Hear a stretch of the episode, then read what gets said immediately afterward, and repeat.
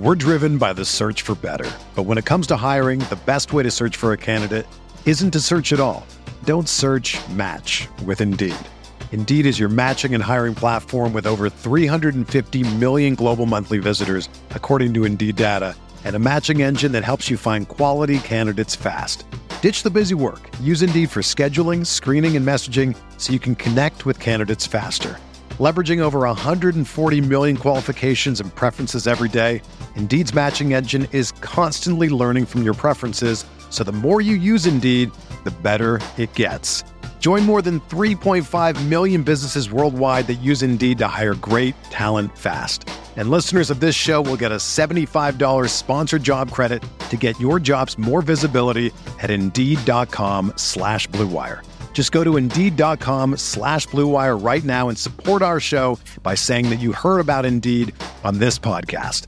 That's Indeed.com slash BlueWire. Terms and conditions apply. Need to hire? You need Indeed. This is Tyrese Halliburton, and you're listening to Setting the Pace.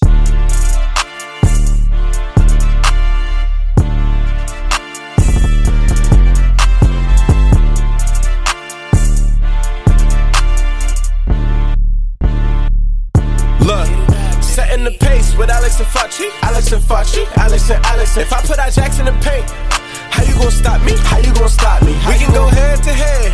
Call out your top three. Call out your top three. Look at the switch from Duarte. Now that boy got three. We got Halliburton running point. This is the Bennedict for the shot. If anybody gon' come in the post, then we got Jalen Smith for the block. Setting the pace, going to the top. Setting the pace, going to the top. This is your number one podcast. Sweeping every team. We gon' need a mop. Smooth. What is going on, everybody? Welcome back to another episode here of Setting the Pace. And joining me is one half of the great show, Mike and Molly. Mike Facci. Foch, what's going on, brother? Man, that is one way to introduce myself that I never thought would happen. Um, so yeah, man, I'm here to talk some Pacer basketball. But Alex, this is a very unique type of episode. You know, this ain't really about what's going on on the court, but a lot of what went off off the court. Now, recently, Victor Oladipo, a guy that you know we used to be uh, quite fond of, had a pretty interesting thing to say on Twitter that, that created a lot of buzz. So, Yeah. kind of paint the picture of how this started. Man, it was so random. Um, it was on August 9th, and uh, a, a faithful Pacer listener, Kayla's View, she wrote this. She said, I act like I'm okay, but deep down I miss Oladipo. And she was quote tweeting a tweet from 2018 on February 9th. So, really interesting here. Well, somebody replied and they basically said, I miss the version of Vic we had. Can't say I miss who he eventually became. And Victor Oladipo is tagged in this. And this is probably around uh 12 20 in the morning on August 10th. So this is Tuesday morning, or excuse me, Wednesday morning, super late and you know, early into the morning, about 12 20. And Oladipo replied around like 2 30 in the morning, Facci. And what did he have to say? He said, Trust me, I'm the same VO, just a little wiser. Eventually, the realization has to surface that the players can't always be the problem. Think about it PG, VO, DS, and more with, you know, an emoji, like a thinking emoji. I love y'all, Pacer fans, and miss y'all more. Don't believe everything you you read. All that is delusional. Yeah. Okay. So, so where, where do we even start? I think it would be smart to go back to, you know, the whole Paul George thing, why Paul George left, how this whole thing came to fruition. And I think it's pretty obvious if you look at things from Paul George's standpoint, you can kind of understand and put the puzzle pieces together of why Paul George ended up leaving Facci. Um, when he was on this team in 2010, 2011, they made the playoffs for the first time in a long time. They had a very competitive series against the Bulls, ended up losing in five games. But the next year, they had a really good run, uh, took the Heat to six games in the second round, and then they made back to back appearances in the East Finals. So Paul George, right away, was thrown into the mix, and the team was really awesome. He gets injured, and they basically trade everybody away, and things start getting a little bit different for him. So I think at the beginning of the 2015 uh, season is where we should start. And this is where Larry Bird wanted Paul George to play the four. Uh, I thought, you know, moving forward, be more modernized. Paul George would be a perfect fit, but Paul was not about that. We've joked about that. We know about that. And so that season they had, you know, different people plugging in there. You know, CJ Miles talked about playing the four a little bit there. And they just tried different guys at it. But eventually that led them to trading for Thad Young following offseason to get that starting power forward. But it didn't get any better because Paul George's best friend, George Hill, was then traded that same offseason to the Utah Jazz in a three team trade that landed the Pacers, Jeff Teague. And so when Larry Bird talked about this, he basically just said Paul doesn't make the decisions around here. And I think we all remember that quote from Larry Bird pretty well, Foch. We definitely do. And look, it just felt like when that came out there, it was like, I know he doesn't make the decisions around here, but we got a potential star over here. And I think we got to involve him in some things. And the Pacers really, I mean, Larry Bird, whether you want to call him old school, which I think is probably the way to say it, uh, you know, he just was not about that. That no guy was going to be above the team. But I know you started from 2015, but I, I started thinking about it. What reminds me of the earliest sign is when the Pacers traded his mentor and veteran locker room leader, Danny Granger. And they did Granger wrong, man. I mean, Granger rehabbing, working his way back. The Pacers sent him to the trust the process 76ers, like one of the worst blatantly tanking teams in NBA history. And I remember, you know, Paul George was pissed about that. We've we've read about it, and it just feels like that was like the, the first crack in it. But at the same point, hey, it paves the way for him to have a bigger role. So I think that kind of led into, you know, what you're talking about right over there in 2015 and 2016 or so. Yeah. One quick thing I want to touch on before I go back to what you mentioned is, and maybe it's small, maybe it's nothing but I remember Larry Bird also saying that Miles Turner can go down as the greatest pacer of all time. He did. Meanwhile, Paul George is an all star entering his prime on the Pacers at the time. So mm. you make that comment, which sure, that's not going to be that big of a deal. But then you do the things like, well, Paul George doesn't make the decisions around here. Now it really feels like, man, do they, how do they view him? And do they really include him in anything? Yeah, I think we can just based off of that comment alone, we can say Larry Bird had a didn't have maybe the best eye for drafting uh, players. I think he said Willie Cauley Stein was a hundred million dollar player as well. That was that was a tough one. Yeah, so for him to say that Miles would be the greatest pacer of all time, I mean, come on now. Uh, I don't really know where he got that from, but I mean, every time you hear these presidents and GMs talk about draft picks, we always talk about it. They always overhype them, right?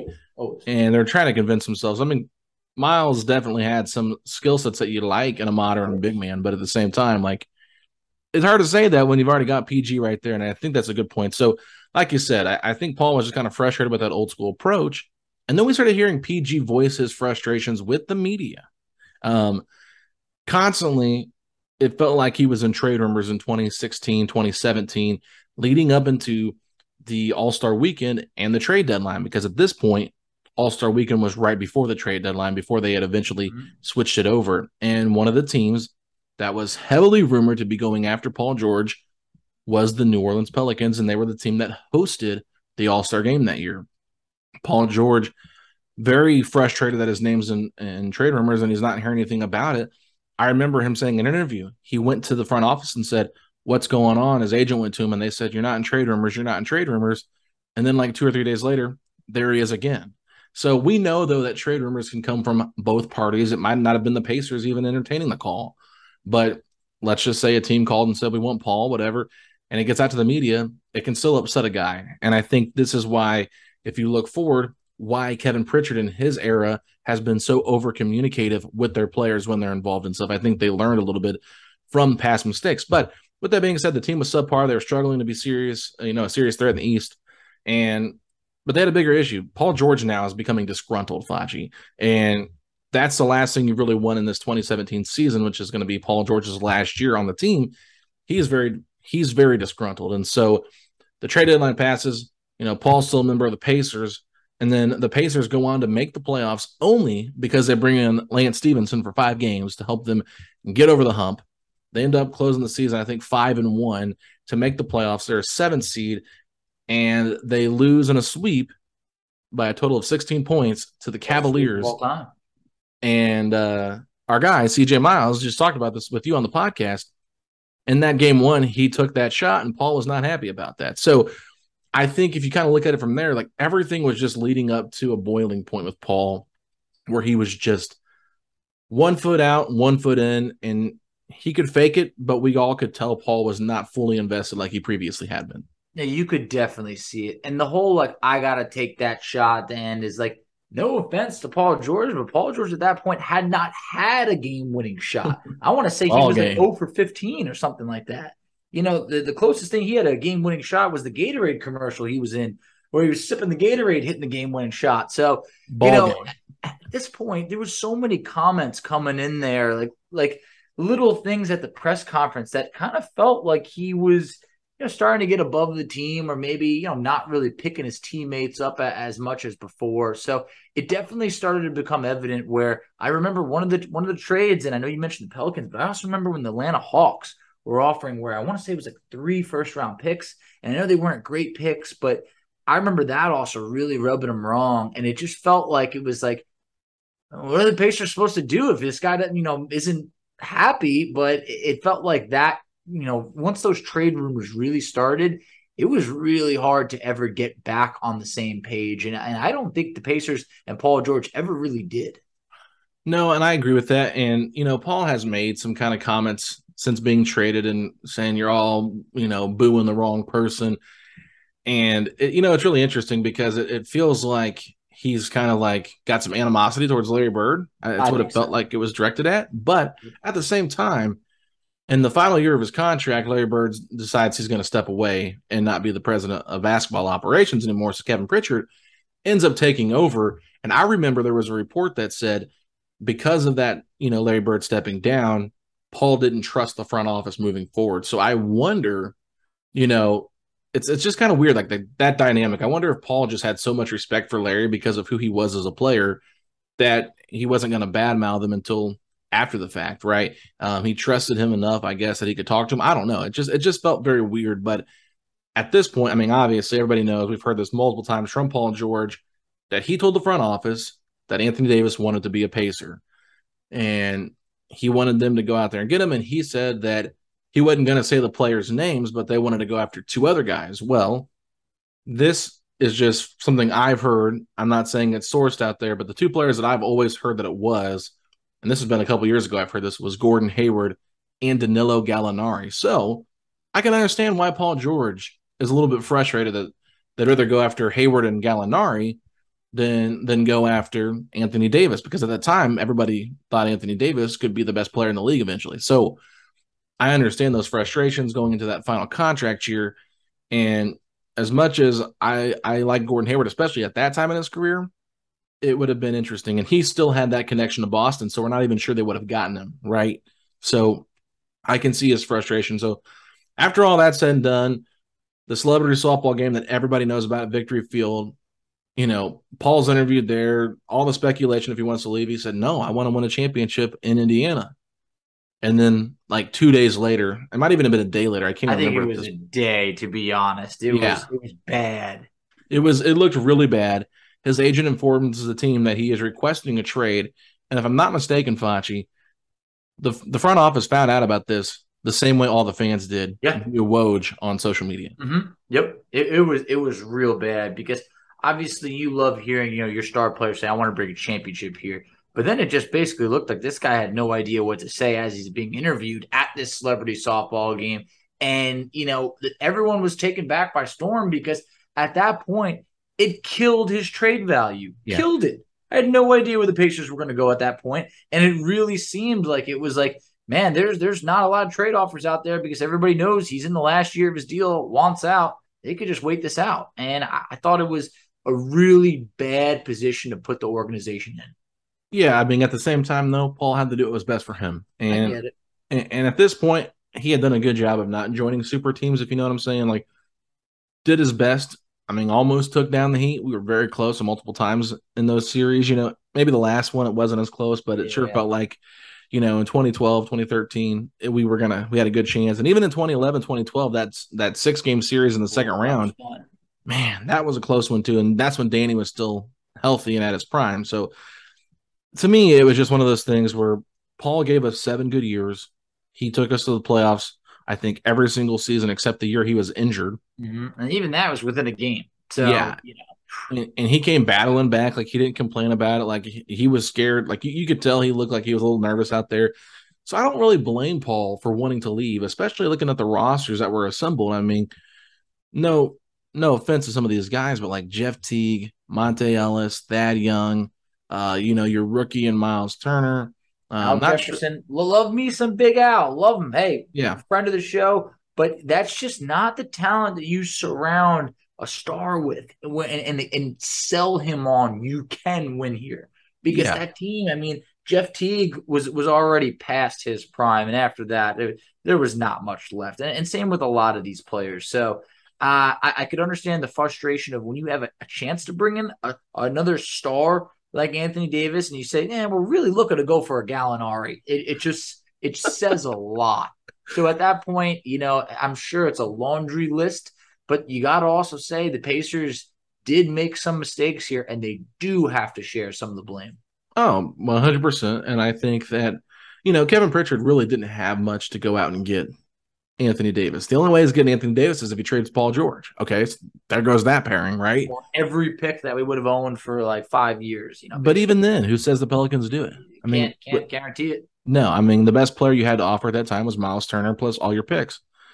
Who else? I mean, you had to have salary to match it as well because I think the Pacers were uh, over the cap at that point, if I'm not mistaken. So, or right there by it. So they would have had to have figured something out there to get players back. But anyway, with that being said, Paul George leaves pretty much the rest is history. You know, there's that bad blood between him and the front office. And, you know, Kevin Pritchard talks about the gut punch whenever he's there because he was upset and he regretted saying that. But he was being raw, he was being real, and he was just frustrated that Paul didn't give him the chance to prove that he could get a better team assembled around him.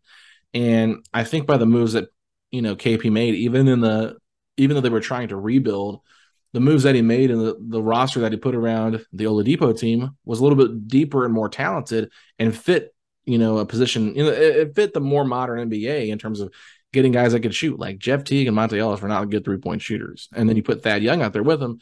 You didn't have any, you know, really great floor spacing out there for Paul. So I get why the Pacers were frustrated, but at the same time, you know, KP didn't have to say what he said. He didn't say it was a gut punch. He didn't have to say anything like that. And like you said, the way Larry Bird probably handled things was not good. So we're driven by the search for better. But when it comes to hiring, the best way to search for a candidate isn't to search at all. Don't search match with Indeed. Indeed is your matching and hiring platform with over 350 million global monthly visitors, according to Indeed data, and a matching engine that helps you find quality candidates fast. Ditch the busy work. Use Indeed for scheduling, screening, and messaging so you can connect with candidates faster.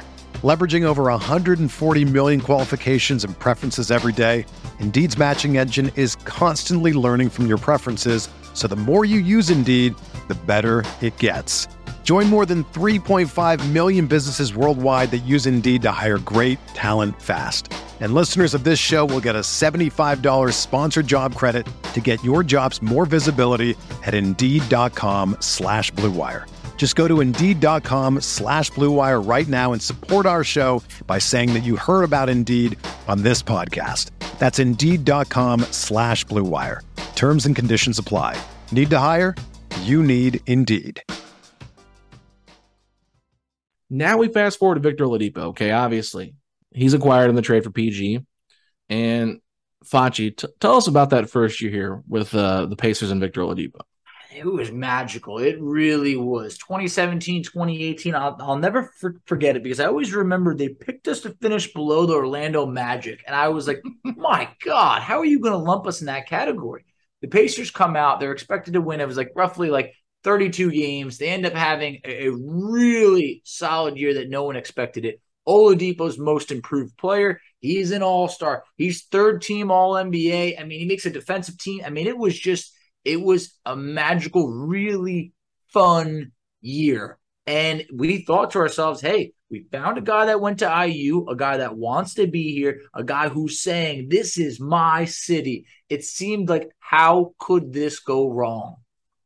Exactly. And that's what was so crazy. It's like, and we can determine if he was actually saying my city or not, Facci. but I think everybody really knows what he was saying there, so we don't have to repeat it. But you know, it was it was a great year for him, and I remember it was like watching him come to the press conference at game seven and talking about, you know, you know, was he going to be a one hit wonder? He said, I'm going to be a Michael Jackson, right? Remember that comment? Yeah, I forget the song they used for like a one hit wonder song, but basically, like Oladipo was like, no, this isn't going to be a one year thing. This is going to be me moving forward. I am going to be a star. You know what I'm saying? Everybody's excited. The next offseason, you know, the Pacers uh, go out and get Doug McDermott, Tyreke Evans. It's not a great, great offseason. It no, was okay. No, it wasn't. But at the same time, they pretty much had their same roster intact. So they felt like with growth internally, they could develop and get a little bit more of a scoring guard off the bench. I mean, the idea of Tyreke Evans versus who he actually was is pretty good. But anyway, Oladipo starts off the year pretty well, right? And then in December, he goes down with that knee injury and he misses about a couple weeks, Facci. I'm not sure the exact timeline on that. I probably could have looked it up. But with that being said, he's out for a few weeks. And it just felt like, okay, is this a long term issue? If, you know, what's going to happen? So he ends up coming back. And when he comes back, he played pretty good still. But you could tell he was kind of grabbing at his knee every once in a while. You mm-hmm. weren't sure like what's going on. And then all of a sudden, in January, I believe it was the 20th, it might have been 23rd, I can't remember the date. They're playing the Toronto Raptors, and this is when the injury happens and Oladipo is done for the season. Okay. This is where I think things first got bad in the relationship Absolutely. between Oladipo and the Pacers because a lot of reporting has said that they kind of pushed him to come back earlier than he wanted to, and he felt the pressure to do it. So he returned early from that injury, maybe, or maybe it was healthy, but it wasn't fully healthy. And uh, he could have waited a couple more weeks, but he just wanted to get back out there, whatever. I think he lost trust in the medical staff at that point, which allowed, um, which caused some friction, I think. But the Pacers also tried to do right on their part by allowing him to rehab in Miami, Miami Facci. So um, he's away from the team now, and I think this is where things really get interesting. No, it really is. Because also, you know, to take us even back, I remember we had it was like his like videographer came on our show, his choreographer, whatever it is, like Yeah. came on our show years ago and was talking about how he would go down to Miami and Vic was spending a lot of time down there. And I want to say this was even before we got hurt. So Miami was already a place that he was spending a lot of time in the off season. And then also to be able to do his rehab down there, clearly, you know, he was really liking Miami. But one thing that was interesting, I mean, the Pacers make the playoffs. Oladipo's in there, Miami. We talked about it. You know, he's not with the team. And we were wondering when he was going to be with the team.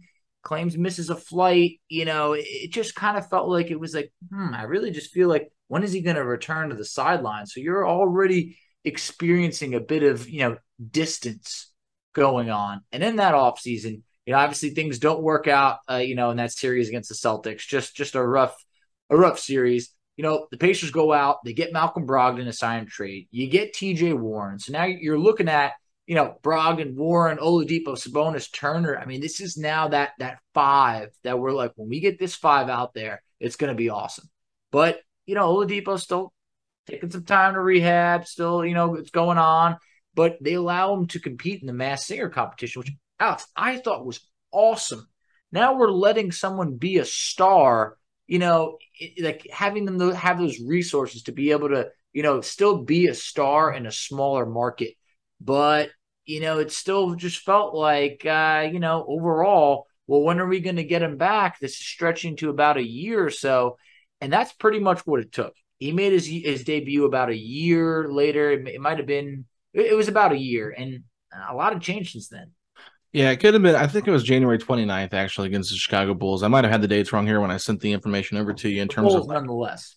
going, you know, going through the details. But yeah, I mean, one of the things that was interesting too is that um I forget who said this, but I've heard it before on a podcast, maybe, or like someone talking to me, like, and you know, you know, off recording, right?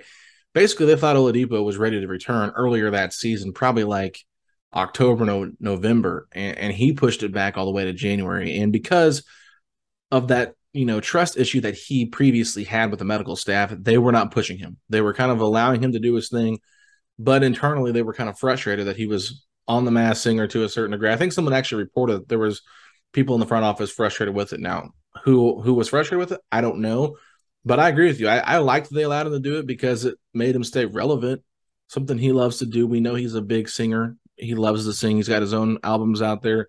You know, really talented guy. So didn't have a problem with that. But of course, you know, he comes back and the Pacers are, you know, playing pretty well that season. They're they're trying to get themselves into, you know, one of the top four teams in the Eastern Conference for the playoff race, and then all of a sudden, COVID happens, right? This is where things even get more complicated with Oladipo because we know that teams are going to have to come back eventually that are in playoff contention to play in the NBA bubble.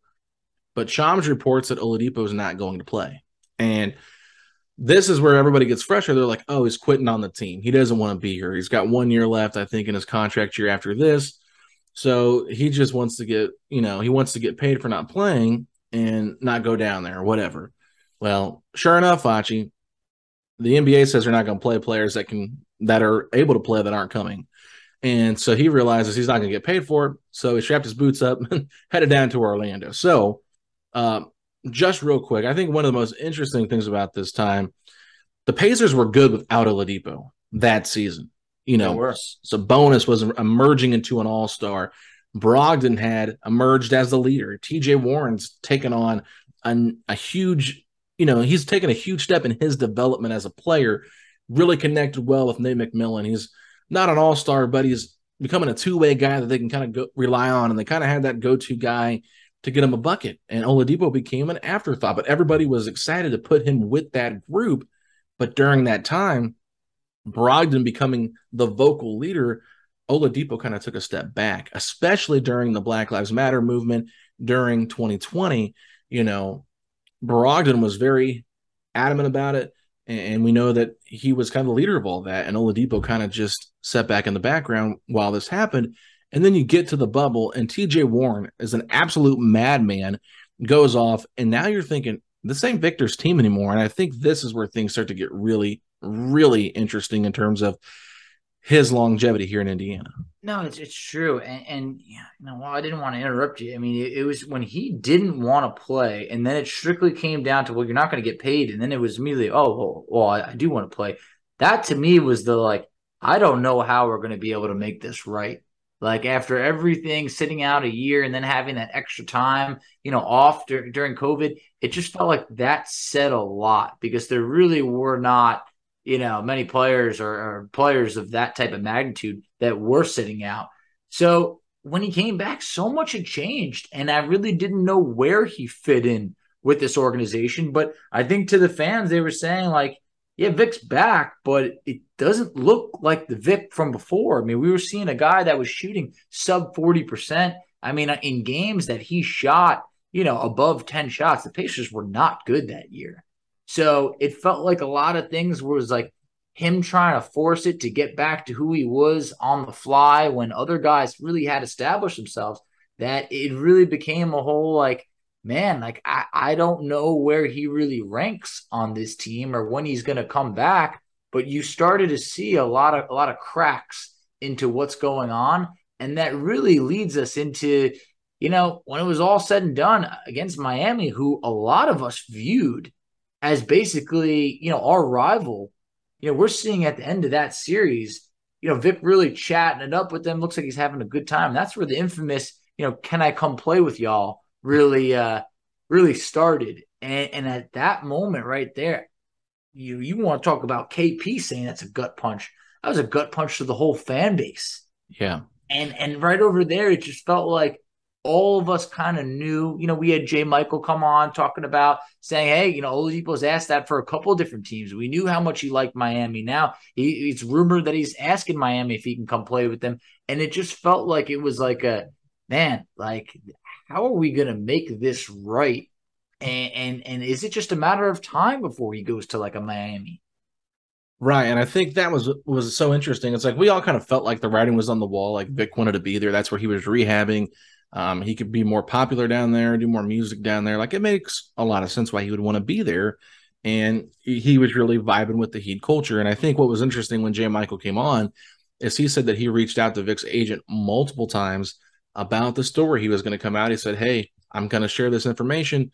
You know, I'll withhold whatever, you know, if Victor wants to speak and share his side and, and we'll, I'll put his side in the conver- in the, uh, in the story as well Agent never responded. They declined, never got back to him. So J. Michael ran the story, and then they were ticked. They were they were just fed up with this report, adamantly, you know, denying it. But they had their chance to speak up, and this is what frustrates me about Victor.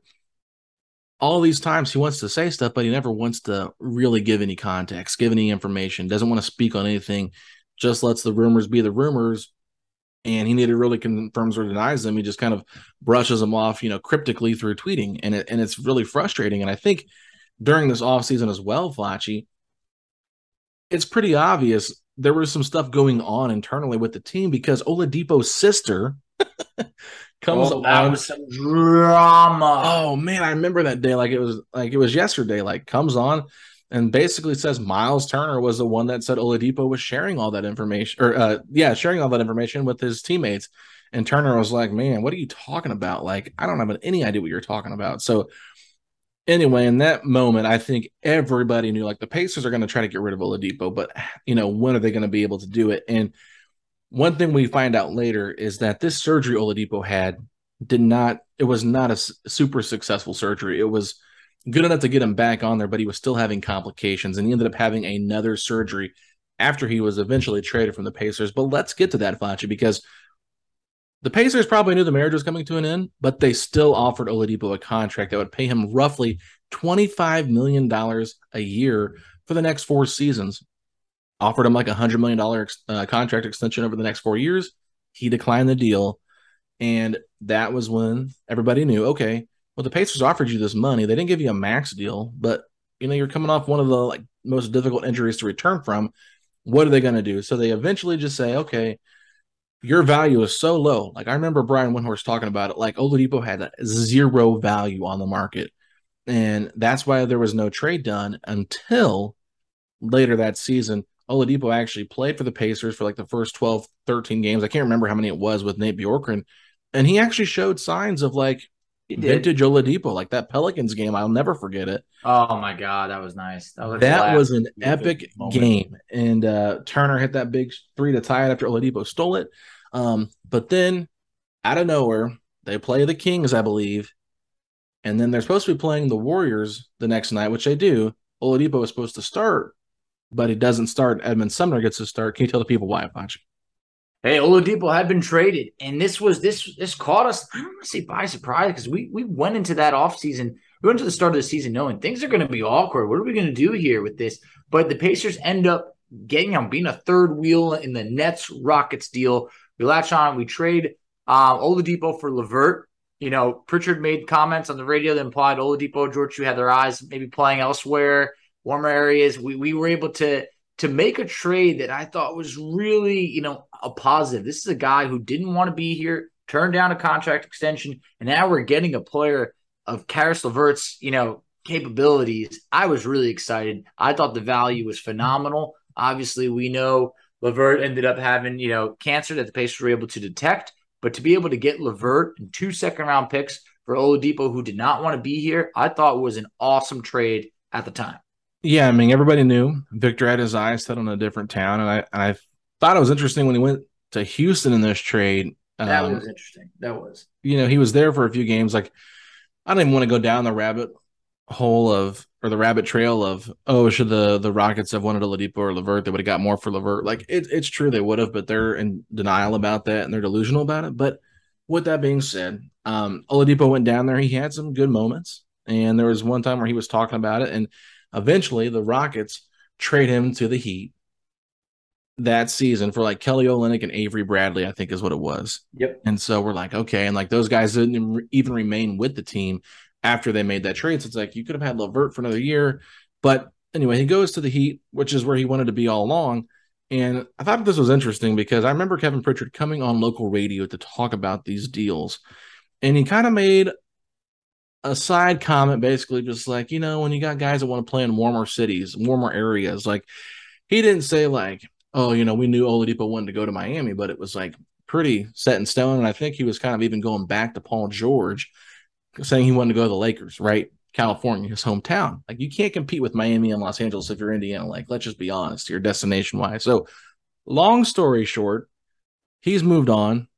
LeVert comes in and you know for me personally, I've never seen a guy become so loved by the fans so quick to be so turned on by the you know the fans turned on him so quickly. You know, the, the rise into stardom was like a here to prove himself type of thing, and then he became more fixated on his stardom and, and on himself and less on the team. And I think it all goes back to like that injury that he had and losing trust in that in that coaching staff. And then I also really think the big thing was when Sabonis got to the All Star game, he started becoming the face of the team a little bit. TJ Warren, the bubble Warren, shattered over Vic, and now Malcolm Brogdon was becoming the vocal leader in the locker room as well. So now you're basically like everything Oladipo meant to that team in 17 18 was no longer there, and he couldn't do anything about it because he was hurt. So for me personally, like I get why he was frustrated. It's just like mentally he had to be going through a lot. But I don't really think outside of maybe KP making comments after the trade or, you know, basically the whole injury thing, I don't really think the front office handled it that poorly. I don't. I think the, the comparison between um, Paul George and Victor Oladipo is totally different. I think the front office handled the Paul George situation poorly. There's a bunch of things they could have done differently, maybe comments they shouldn't have made, other things like that. With Oladipo, I do think that this is more on Oladipo than it is the Pacers front office. I'm with you on that. That injury changed everything. Could the mm-hmm. Pacers have handled that better? Yes, they could have. But other than that, I feel like it was a big deal to Oladipo to have it really not be his team anymore and saw other people kind of rise to the occasion and, be able to, you know, flourish. And I, I think there was some sort of jealousy there. There, there was animosity, whatever you want to call it. It was evident. Everybody could see it. And, and I think at that point, it was just like, hey, you know what? You know, this this isn't my team anymore. I think it's time to go elsewhere. And I don't think he's ever going to have a team again. And I think he'll look back and it'll take some time, but look back and say there was a time where he was loved here by the fans. He was loved. And he I don't think he's ever going to get that love elsewhere quite like it because sometimes, man, it, it's it, it, comes and it goes quickly, and that's what happened with Oladipo. In about three years, everything changed, maybe even two. Yeah, I mean that injury. I mean, if that injury never happens, how different is his career? How different is his Pacers tenure? I think he is the guy for a while. I mean, some people believe he was on the decline already, and teams are figuring him out. But I think one thing we know about Oladipo is his game is solely relied upon at that point on his athleticism. Uh, he wasn't the shooter that he eventually became. I think he's gotten better as a shooter because he had to work on it a lot. But he wasn't a great shooter. Like he had some big moments in the clutch, but he was really quick at getting to the basket and making smart plays and stuff like that. So I mean, Victor, I I didn't want to see him go. Um, uh, in terms of like the way it happened, I guess I should say. Like nobody wanted it to end that way. I mean, we all knew that eventually all good things come to an end but it just like he kept digging himself a hole and he kept pointing the blame elsewhere. Mm-hmm. And like I said, the front office had something to do with it a little bit, but not nearly as much as he makes it out to be. And that's what gets frustrating. Like these guys, I mean, they pampered to him. Let's be honest. They did everything that he wanted really to do. They didn't hold him back. And I believe that there was even a report that said they were going to pay him the money for not going to the bubble. They were still going to pay his contract out. They weren't going to have any issues with that if he didn't want to play. They understood the risk and the safety, like the health issues and all that kind of stuff. They weren't going to hold out his paycheck, but the NBA was going to do it. It wasn't even a Pacer thing. So that's interesting there. But when you need mealtime inspiration, it's worth shopping Kroger, where you'll find over 30,000 mouthwatering choices that excite your inner foodie. And no matter what tasty choice you make, you'll enjoy our everyday low prices, plus extra ways to save, like digital coupons worth over $600 each week. You can also save up to $1 off per gallon at the pump with fuel points. More savings and more inspiring flavors make shopping Kroger worth it every time. Kroger, fresh for everyone. Fuel restrictions apply. This is the story of the one. As a maintenance engineer, he hears things differently. To the untrained ear, everything on his shop floor might sound fine, but he can hear gears grinding or a belt slipping. So he steps in to fix the problem at hand before it gets out of hand. And he knows Grainger's got the right product he needs to get the job done, which is music to his ears. Call, clickgrainger.com, or just stop by. Granger, for the ones who get it done. The one that was really interesting was him bringing up Domantas Sabonis. Okay, we know these two are close, and I'm sure they both have talked. And once again, Kevin Pritchard saying things that gets out into the media doesn't sit well here, Facci, with the Pacers' best player at the time, Domantas Sabonis. You know, the whole article basically is highlighting about Miles Turner wanting a bigger role or wanting to be traded out of Indiana. And in this whole conversation, you know, Pritchard even talks about, well, when Turner hits free agency, we'll, you know, we'll we'll see what offers are out there. But he also said that the team is still trying to manufacture that real star, and Sabonis is coming off of two All Star appearances. That did not sit well with him. One of the worst comments you could have made in that situation because you're looking at this Pacers team and they're lacking a star, yet you have a back to back All Star and you're not learning from the mistakes of not appreciating your previous stars. So I don't know when right when that comment came out, I want to say the fan base was 100% in agreement that it was like that's a comment you don't make because Sabonis he's he's a simple guy, not a flashy guy on social media, not someone who needs to be kind of in the spotlight. I truly feel that that's someone that if the Pacers could have, you know, painted more as their star, maybe things could have been differently. Is he does he have a, a lower ceiling than like a Paul George? Yes, he does. But I just feel like if you're the Pacers and you're not that big market, you have to make your stars feel like stars. And the Pacers failed in that instance right there. Yeah, and and the Pacers have done a good job of learning from their mistakes. So, and me for me personally, they were going all out praising Oladipo when he got here, right? Like just absolutely, you know, worshiping the ground that he walked on. Well, then when Sabonis becomes this all star, you know, it, it, felt like during the Nate Bjorkgren era, there was reports from multiple people that he gave special treatment to him and Brogdon, right? You know, him and Brogdon would eat lunch together all the time, and then Sabonis and them would get special treatment that other players on the team weren't getting. And you know, there's been rumors that you know Sabonis's ego is starting to get a little bit bigger, stuff like that. But I will say this: I give credit to Domas because he never went to the media about his frustrations with anything. Um, even after he got traded, he didn't bash the Pacers at all, and and basically just said, you know, I just want to be on a team that wants me, and you know, they they traded me, so obviously they didn't want me long term. So you know, I'm here to do my best to help the Kings win. Like I, I was went back and watched some interviews today just to kind of get some backstory on what his you know relationship was like, and and it might have been damaged a little bit by Pritchard saying what he had to say, but we know that Pritchard had to come in there multiple times into the locker room to try to you know diffuse any kind of fires that were you know in there right now because it just felt like Bjorkgren didn't know what he was doing, but I personally feel like the reason that Pritchard said that about manufacturing a star, number one, the team was struggling, and number two, he was trying to make sure that all these players knew like no one's above anybody else because they already had that the last two guys that he lost and Paul George and Oladipo, guys that became bigger than the team. And he knows in a small market, if you have guys that think they're bigger than the team, you're going to end eventually eventually lose them, and you're going to lose that team chemistry. I think he was trying to say that in terms of like we got to build that team chemistry. You know, no one's better than anybody else but he also ends up putting his foot in his mouth a little bit by saying that. And I think now, like you said, they didn't give him enough credit for being that all star.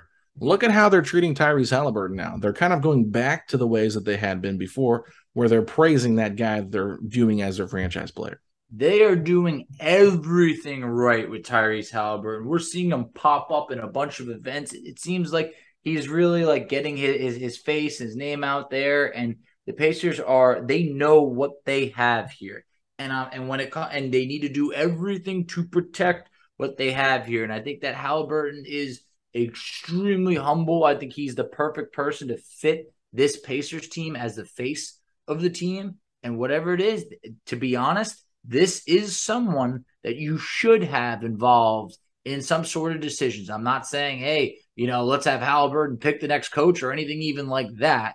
But it's like let the guy have some say because for other teams, I think they are having players have some say, and and you got to keep a guy like Halliburton happy because if someone as you know, someone as, as as genuine as him wants to then leave, then I don't know who we're to be able to keep here. yeah, that's true. I think Carlisle being here has helped a little bit. I think so. Just because of his experience dealing with players, being able to talk to him. And I think that's one thing that we talked about a little bit.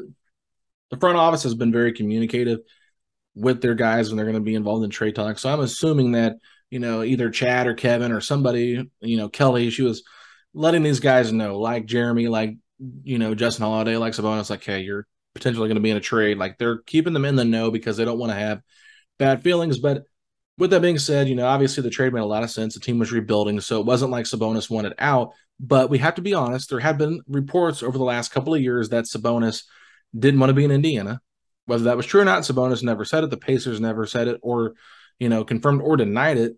Basically, it was just like, you know, nobody ever said anything on it. But the main reason was is that Sabonis's wife lived in California and he wanted to be out there. Um, after the trade happened, I did some some sourcing and talking to some people, and it was kind of like an internal thing. They thought he might leave once he was an unrestricted free agent. They just weren't sure, and so I think like the unknown or the uncertainty of if they could you know kept him long term made it easier to move off of him. But also getting Halliburton. I mean, I think if you're projecting. No offense to Domas, but I think Halliburton potentially has a better chance of being a better NBA player overall. No doubt. Uh, based on position, right? So nothing there, but I will say this: the Kings have done nothing but love Domas, right? Mm-hmm. Brought him in, said, "Hey, we want you to get us back to the playoffs." Okay, that's a cool number one task. Number two, it hadn't been done in a long time, so it's like, okay, we we really traded one of our main pieces for you to get us there. And number three, they allowed him to be a part of their coaching search, and they ended that's up hiring Mike Brown. Stuff. They they it's important to them. They want to feel like their voice is important. And so the Pacers have been so old school. I'm assuming that by the way that Herb Simon's allowing them to go out and offer, you know, these max offer sheets and, and make these kind of moves to tank, we're seeing a change in the Pacers. Yeah. And so for sure, the Pacers messed up. There's been plenty of stuff here that you can kind of look at and say, okay, the Pacers could have done this better. But at the same time, the players could have done stuff better too. So it's not just on the front office. I think it's both sides made their mistakes, but you got to realize at the end of the day, it's a business and everybody wants different things at the end of the day. And if you're not on the same page, you got to move on. No, it, it's true. And I, I think that the Kings are handling that well. But also, I love how, like, we all heard that Sabonis' wife wants to move back to California. I don't know where that started from, but I can tell you that I believed it. I always felt like I was like, oh man, she's gonna pry him away from Indiana, isn't she? and I felt that in my gut. And and you know, there was a good chance that maybe Sabonis wasn't gonna resign. You know, we'll never know, but I imagine the Pacers probably had a good feeling about it. And as big of Sabonis guys as you and I were, at the end of the day, we're not idiots. That was a home run trade that the Pacers pulled off, and I could not be happier. So, hey, Sabonis, best of luck in Sacramento. I think that's honestly a team that probably fits him well as you know, Sabonis doesn't strike you as the guy who wants to be in the spotlight of like, you know, the Los Angeles Lakers or the Clippers. Like Sacramento, it's still in California. It's a team that he could be, you know, uh, like a 1B or, you know, that type of option over there. So I think that was a trade that just worked out for both teams. But also, we got to maybe, you know, try and take a page out of what the Nuggets and Bucks are doing because they've made Giannis and Jokic feel special, but they've also surrounded them with talent.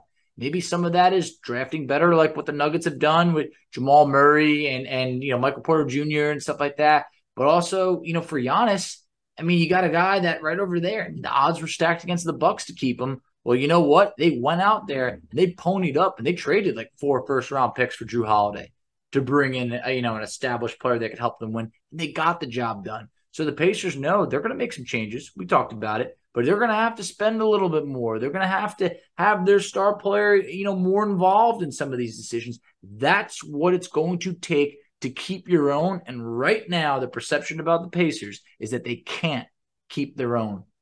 Yeah, and I would say based off their trade history and the three guys we're talking about, you know, they've traded their three best players over the last five years, right? Yeah. So that's where it looks kind of fishy. Like, okay, can we really trust this front office? But I will say this, you know, first of all, Oladipo and Sabonis are not on the same level as Paul George. Every situation is different.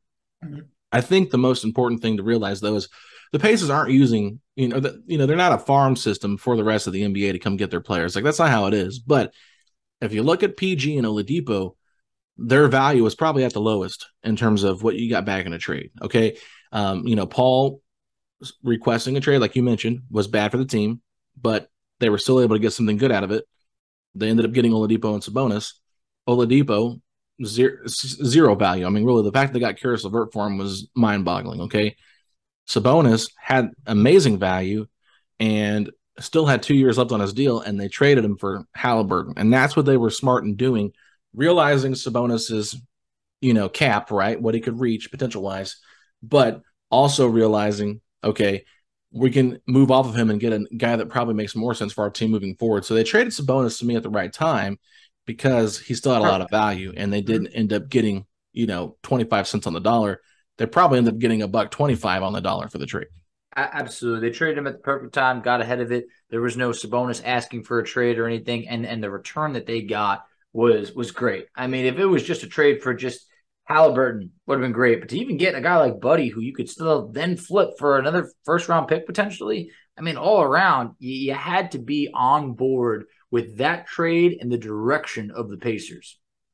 Yeah, so for sure. I think we're both, you know, we're probably more team uh, Pacers than we are team Oladipo in this conversation, but Definitely. I think at the same time it, it's situational from both sides. And um, but that being said, Facci, I think that wraps it up. So let us know who you are. If you're team Vic, let us know why. If your team, you know, Pacers did all they could, tell us why. Or if you think that they're somewhere in the middle, let us know. But Facci, where can people find us at on social media? Absolutely. So you can find us on Twitter at setting the pace three. You can find Alex on Twitter at Alex Golden NBA. I can be found on Twitter at underscore FACCI. You could find us on Instagram at Pacers Talk. You can find us on Facebook at Setting the Pace. You can find us on TikTok at Setting the Pace. And Alex, tell them where they could check us out on YouTube. YouTube.com slash setting the pace, a Pacers podcast. Just look us up. We have great interviews and stuff over there. Subscribe so we can get to a thousand subscribers. But at the end of the day, if you are jacked up to be a fan of the Indiana Pacers, then say these three words. Let's go, Pacers! Going to the top. Setting the pace, going to the top. This is your number one podcast. Sweeping every team. We gonna need a mop. Smooth.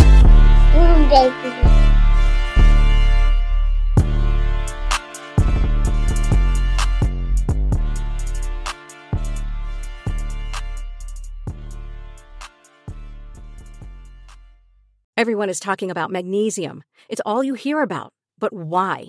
What do we know about magnesium? Well, magnesium is the number one mineral that 75% of Americans are deficient in. If you are a woman over 35, magnesium will help you rediscover balance, energy, and vitality. Magnesium supports more than 300 enzymatic reactions in your body, including those involved in hormonal balance. From functional medicine doctors to mental well being and female hormone experts, we all know that magnesium is the one mineral to improve all aspects of well being and health. But which one? Magnesium Breakthrough from Bioptimizers, the trusted choice recommended by leading experts with seven best absorbed forms of magnesium to ensure your body receives the support it needs for overall well being. Go to bioptimizers.com slash balance today and use code BALANCE10 for 10% off. Support your journey to wellness at B-I-O-P-T-I-M-I-Z-E-R-S dot com forward slash balance. Magnesium Breakthrough from Bioptimizers, your foundation to optimal health and vitality.